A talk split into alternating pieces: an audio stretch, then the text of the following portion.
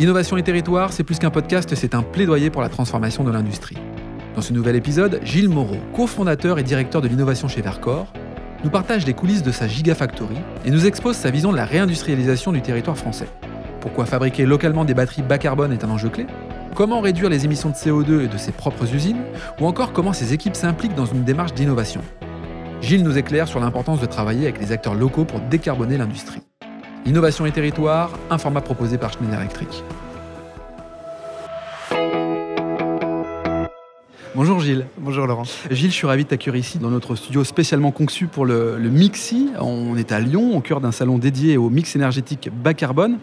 Alors ce sujet est pour toi familier, le bas carbone, puisque tu es le cofondateur et directeur de l'innovation chez Verkor, société française qui produit des batteries bas carbone. Euh, en quelques mots, est-ce que tu peux nous présenter la société et la vision de cette entreprise ? Ouais, alors rapidement, Verkor, c'est une société qui a été fondée autour de l'écosystème un peu énergie, euh, qui est l'écosystème grenoblois. Mmh. On était à l'origine deux entrepreneurs du monde de l'énergie à, à se dire que il y avait un potentiel avec le, le marché de l'automobile électrique qui augmentait de plus en plus à créer en France une usine de, de batteries lithium-ion qu'on rapporte euh, alors qu'elles sont faites massivement, massivement ouais, ouais, ouais, ouais. en Corée ou, ouais. ou en Asie en tout cas. Et cette opportunité, on a, on l'a travaillée ensemble. On a d'abord créé une équipe, on a eu l'occasion de rencontrer des investisseurs. Et voilà, après euh, un an et demi, alors sans, ouais, c'est extraordinaire. sans, sans raconter la fin, voilà, ouais. on, est, on est déjà cent vingt, euh, on a plus de vingt-deux nationalités. Et puis, on a un, un gros client qui nous a fait confiance, euh, qui est Renault. On a oui. des investisseurs qui nous ont fait confiance aussi, Capgemini, Schneider, euh, qui est partenaire ici. Voilà, on, on travaille très fort, on travaille très dur, on est un peu fatigué, mais voilà. On, on... Ça se voit pas dans ta voix. C'est la magie du podcast, au contraire. Non, mais c'est, c'est, on pourrait appeler ça une, une success story à la française, parce que deux mille vingt, tu démarres à deux avec ton associé, puis vous êtes cent vingt aujourd'hui, c'est ça ? Ouais, on a, alors on a démarré à six. Hein, on à était, six. Voilà, on a commencé les premières discussions, on était à deux, mais, mais euh, ça a vraiment été concret quand on était six. Deux anciens de Tesla, ouais. euh, deux anciens entrepreneurs, un ancien des relations euh, publiques de Rio Tinto, euh, un ancien V C euh, de Schneider, donc vraiment des, des profils hyper complémentaires. Euh, notre idée, c'était vraiment de créer une entreprise industrielle en mmh, France ouais. et faire boule de neige. En ouais. fait, c'est, c'est de donner envie, de montrer que c'était possible dans le domaine du développement durable, qui a plein d'avantages et qui a, qui, voilà, sur lequel il faut travailler. Ouais. Pas les... Là, on ne parle même pas de réindustrialisation, on parle d'industrialisation. Tu crées ici de la valeur en France et sur les territoires, finalement. Oui, c'est ça. On a, et puis, on attire des talents. Enfin, c'est vrai, c'est vrai que c'est quelque chose qui est, qui est clé aujourd'hui. Ouais. C'est de la souveraineté, euh, c'est de la compétitivité, puis c'est de l'innovation. On va, on va en parler. Alors, justement, chez Verkor, euh, vous êtes spécialiste dans les batteries bas carbone, c'est comme ça qu'on les appelle. Est-ce que tu peux nous expliquer, euh, finalement, en quoi ça consiste et comment elles vont envahir le marché au fil des années, tout en sachant qu'il y a certainement aussi peut-être une problématique des habitants qui sont dans les appartements et qui n'ont peut-être pas forcément l'équipement pour rebrancher euh, leur batterie. Ouais. Comment ça va aller euh, dans le développement finalement des, des villes et des voitures ? Alors, bon, on, on sait qu'on a le, la, la problématique du réchauffement climatique, elle est plus à, à démontrer. Donc ouais. aujourd'hui, le, le, le véhicule thermique, euh, c'est un des, des aspects les plus faciles à changer pour lutter contre ce réchauffement climatique. Euh, la réglementation aujourd'hui, elle va dans ce sens. Ouais. Euh, le marché, on sait qu'il va euh, se, se tourner, se développer exactement, euh, j'allais dire tranquillement, mais non, pas du tout tranquillement, extrêmement vite euh, vers le véhicule électrique. Ouais. Tesla, finalement, a ouvert la voie. C'est, c'est incroyable ce qu'ils ont réussi à faire. Les autres constructeurs, maintenant, annoncent de plus en plus. Donc, d'ici deux mille trente, on parle de soixante-dix pour cent c'est des énorme. véhicules qui seront, qui seront électriques. Nous, comment on va là-dedans ? Comment on se dit qu'on peut le faire en grande quantité et de manière, euh, de manière intelligente pour que ce soit bas carbone ? Eh ben, on, on va innover. On travaille sur une industrie quatre point zéro où on, où on augmente les performances de l'usine, où on diminue euh, les rebuts. Euh, le fait de faire en France, évidemment, ça limite les transports. Donc euh, les, les batteries ne font pas le tour de, du monde, du monde euh, voilà, ouais, pour, ouais. pour venir sur des voitures qui sont fabriquées en France. C'est, c'est ça qui est très intéressant dans cette aventure, c'est qu'on est à la fois en train de réindustrialiser, donc comme, tu, mmh. comme tu le disais très bien, en même temps travailler sur la lutte contre le réchauffement climatique et innover. Donc là, on, c'est, de la, c'est de la balance commerciale, c'est, c'est des choses qui sont, je, je, en tout cas, moi, c'est, c'est ma conviction, qui sont clés pour les cinq, dix, quinze prochaines années. Oui, puis tu oublies un point, à moins que tu l'intègres dans ta réflexion, c'est l'économie autour, quand on parle de la gigafactory à Dunkerque qui va ouais. s'implanter très prochainement, c'est gigantesque. C'est quand même un point de chute extraordinaire pour une économie locale, quoi. Oui, oui, tout à fait. Alors, c'est vrai que je ne l'ai, je l'ai pas redit, mais donc une gigafactory ouais. donc, qui va faire des gigawattheures de batterie. La nôtre, nous, aujourd'hui, elle est dimensionnée sur seize gigawattheures. Mmh. Ça représente à peu près trois cent mille véhicules, donc c'est deux lignes de véhicules. Okay. Euh, voilà, pour prendre des exemples qui sont, ouais, concrets, euh, enfin, voilà, qui ouais. sont concrets, c'est une, une Mégane et euh, un S U V qui, je ne sais pas lequel, je ne connais pas les noms des S U V. Peu importe, ouais. Donc ça, ça paraît euh, pas beaucoup, mais en même temps, c'est un investissement qui est de un virgule cinq milliard. C'est colossal. C'est, colossal. Ouais, ouais. Euh, c'est euh, mille cinq cents emplois euh, directs et puis euh, deux à trois fois plus en emplois indirects, donc euh, tout ce qui est logistique, tout ce qui va être euh, tout autour. Mmh. Donc oui, ça a un impact qui est très fort, qui a un impact qui est très fort local. Et puis après, je le disais, mais ça a un... Pour nous, c'est aussi un, un impact très fort en termes de narratif. On a longtemps entendu que ce n'était pas possible d'industrialiser en France. Là, aujourd'hui, ce sur quoi on veut travailler, c'est l'inverse. Ouais, tu démontres que c'est possible. En fait. Exactement, c'est tu une démontres. Conviction. Ouais. Alors, euh, l'enjeu que vous défendez chez, euh, chez Verkor, c'est la décarbonation. Mmh. Bah justement, euh, chez Verkor, au niveau des usines de production, qu'est-ce qui est mis en place aussi pour réduire les émissions de C O deux ? Est-ce que finalement, euh, aussi Alors, à vous-même, vous, euh, vous appliquez finalement ces éléments-là ? Donc, oui, oui, ça c'est sûr. Je vais le dire très clairement. En fait, il y, y a quatre piliers euh, autour du développement durable chez Verkor. Euh, le premier, il est un petit peu à part, c'est du développement durable lié à la formation. Parce ouais. qu'on veut former des équipes, on veut avoir accès à des talents.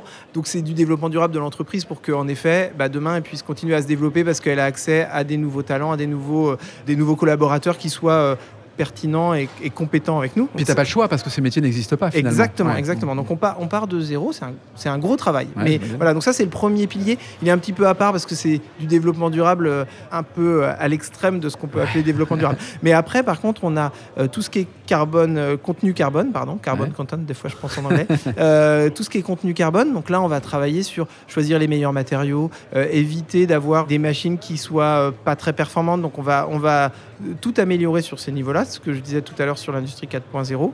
Ça va être le contenu carbone aussi de tous les matériaux, voilà, je l'ai dit, euh, qu'on va choisir dans la chaîne de valeur. C'est le second pilier, le, mmh. le contenu carbone. Ouais. Le troisième, c'est la traçabilité. On veut savoir quels sont les matériaux qu'on utilise, dans, d'où ils viennent. Ouais. On veut éviter, évidemment, ça va sans dire, mais c'est toujours mieux en le disant, qu'on veut éviter tout ce qui est matériaux de zone de guerre, tout ce qui est travail des enfants. Donc là, ça nous oblige aussi à vraiment euh, sécuriser nos, notre, chaîne, quoi, voilà, ouais. notre chaîne de valeur. Donc c'est, c'est exactement ça. Euh, ça s'appelle le batterie passeport, c'est dans la réglementation. Je, je vais revenir sur la réglementation parce que finalement, euh, ça nous a accompagnés depuis la création de la société et ça nous aide. Donc ça, c'était le troisième mmh. pilier. Et le quatrième, c'est le recyclage. Le recyclage, aujourd'hui, plutôt qu'ouvrir des nouvelles mine et, euh, et exploiter, euh, exploiter qui, voilà, exactement. Ça n'a pas lieu d'être finalement. Exactement, alors que le gros avantage d'un véhicule à batterie par rapport à un véhicule thermique, c'est qu'un véhicule thermique, quand il utilise son pétrole, ça part en C O deux dans et, le, oui. et on ne peut jamais le récupérer. Une batterie, c'est quelque chose de fermé. Mmh. Tout ce qu'on a mis comme matériaux au démarrage, Reste. il y est à la fin, en fin de vie. Donc, il y a un travail de recyclage, c'est pas facile, mais euh, c'est tout à fait possible. Donc ces quatre sujets-là, nous qui nous occupent, et quand je dis que la réglementation nous a accompagnés, en ce moment même, il y a eu une réglementation qui est discutée au niveau européen sur les batteries et euh, nos trois piliers développement durable, donc euh, traçabilité, euh, mmh. contenu carbone et recyclage, ils en font partie intégrante. Donc ça, on l'avait anticipé, donc on n'a pas été trop mauvais là-dessus. euh, et maintenant, bah voilà, on, tout, tout ce qu'on avait mis en place, on va pouvoir euh, en profiter. Merci Gilles pour ces précisions. J'aimerais maintenant rentrer, euh, creuser sur les ambitions de Verkor. Start-up créée en, en deux mille vingt, euh, aujourd'hui, euh, c'en est plus une, parce que finalement, ça se développe tellement que vous avez scalé, euh, comme on dit souvent. Euh, elle a grandi très vite et de façon colossale. Et justement, on retrouve Schneider Electric parmi vos actionnaires. Vous avez signé un partenariat avec Renault en deux mille vingt et un, tu l'évoquais tout à l'heure, levé cent millions d'euros la même année, euh, future création d'une gigafactory à Dunkerque, dans le nord de la France. Bon, tu, tu comptes aller jusqu'à où, euh, comme ça ? Euh, c'est, c'est une très bonne question. Euh, aujourd'hui, le, le principal objectif, je l'ai dit tout à l'heure, c'est de financer déjà euh, la, la Gigafactory, c'est la concevoir, ouais. la financer. Donc, on, tu parlais de financement un, un, un tout petit peu. Le, le, l'idée autour de aujourd'hui euh, accéder à des financements, euh, c'est une question de confiance. C'est-à-dire que ouais. nous, on tu portes un projet. Voilà, on porte un projet. on annonce des choses et derrière on les délivre. Il n'y a pas de secret. C'est, c'est la, le seul moyen pour que derrière on puisse, on puisse nous prêter de l'argent, qu'on puisse développer. Donc euh, tu as raison, on n'est plus tout à fait une start-up. Moi j'étais en start-up avant, ouais. J'ai créé une première société. Je sais ce que c'est euh, de monter une petite société et puis euh, de manière, j'ai envie de dire, raisonnable. raisonnable. Là, là euh, Verkor, c'est déraisonnable. En dix-huit mois, on est, on est cent vingt. On est allé très très vite. On a des experts qui viennent du monde entier. On a des Coréens, on a des Chinois, on a euh, euh, des Américains, des Colombiens, des Néo-Zélandais, euh, des Japonais. Enfin voilà, on, on travaille en anglais. Mais justement, c'est, qu'est-ce que tu va... expliques ça ? C'est ce savoir-faire à la française qui fait que, bah, ouh, ça, comme un aimant, vous attirez les meilleures compétences du monde. Enfin, si je dois le résumer on, un peu. On avait euh, dès le départ, je le disais, une, un noyau dur qui était, euh, je pense, euh, très compétent ouais. et très complémentaire. Et avec un réseau euh, Avec un réseau, exactement. Mmh. Euh, ce qui nous a permis de, de créer euh, bah, cet effet boule de neige, finalement, que je, que je disais, pour euh, qu'il y ait d'autres entreprises qui se créent. Euh, nous, on a eu l'opportunité là, de, de faire des effets boule de neige à notre niveau, sur, bah, voilà, on est, on est six têtes bien faites et puis euh, motivées. Comment on arrive à emmener d'autres gens euh, avec nous euh, sur notre sujet. Et puis, ça a appris... petit à petit, ça prend de plus en plus. Et puis, voilà, à chaque étage où on nous fait confiance euh, et puis où on délivre, ouais. eh ben, on peut de nouveau aller un peu plus loin et, et travailler. Et c'est vrai qu'on est une société qui va avoir un ancrage très, très fort euh, dans le local. Dans le euh, territoire. On va faire, voilà, on va faire de, des objets physiques euh, avec un vrai enjeu derrière. Donc, tu le disais très bien tout à l'heure sur le véhicule électrique, euh, sur la décarbonation. On y voit un désir de relocaliser la production. De quelle façon l'usine va interagir avec son territoire et l'écosystème local ? Politique, avec les entreprises du coin. Enfin, j'imagine que le choix de Dunkerque, c'est peut-être parce que aussi euh, dans le nord de la France, il y a une plateforme automobile importante. Enfin, c'est un choix euh, à part entière euh, par rapport à, aux politiques, par rapport à l'écosystème. On a visité une quarantaine de sites ouais, euh, okay. partout euh, en, France en France et même euh, un peu en Europe pour vraiment être capable de comparer. Ouais. Euh, le site de Dunkerque, il a plein de, de caractéristiques qui sont vraiment intéressantes. Donc déjà, il y avait l'espace. Ouais. On a accès euh, à l'écosystème, comme tu le disais, automobile. Donc nos clients euh, Renault sont, sont basés dans le Nord, ouais, euh, ouais. Il y a un écosystème de formation, il y a un bassin d'emploi. On a des aides, donc la région, euh, la région Hauts-de-France et puis euh, la préfecture Nord et même la communauté urbaine de Dunkerque nous ont aidés euh, sur de la structuration, euh, sur, euh, sur du, de la subvention, sur du financement, mmh. tout simplement à nous organiser. Ce qu'il faut voir, ce qui est assez intéressant dans cette région, c'est qu'ils avaient déjà euh, discuté avec des gigafactories pour euh, les accueillir. Okay. Et ce qui fait qu'ils avaient cette expérience, ils avaient cette expertise et ça a été excessivement euh, facile, euh, facile pour nous. Mmh. Ouais, ouais. Ça, ouais. A été, euh, ça a été vraiment un, euh, ouais, les bonnes conditions, on va dire. Et après, on va avoir des interactions, donc tu le disais très bien, avec nos clients, super, euh, avec euh, l'écosystème automobile en général, parce qu'il y a des pièces qui peuvent être intéressantes pour nous, des, des sous-traitants qui sont là.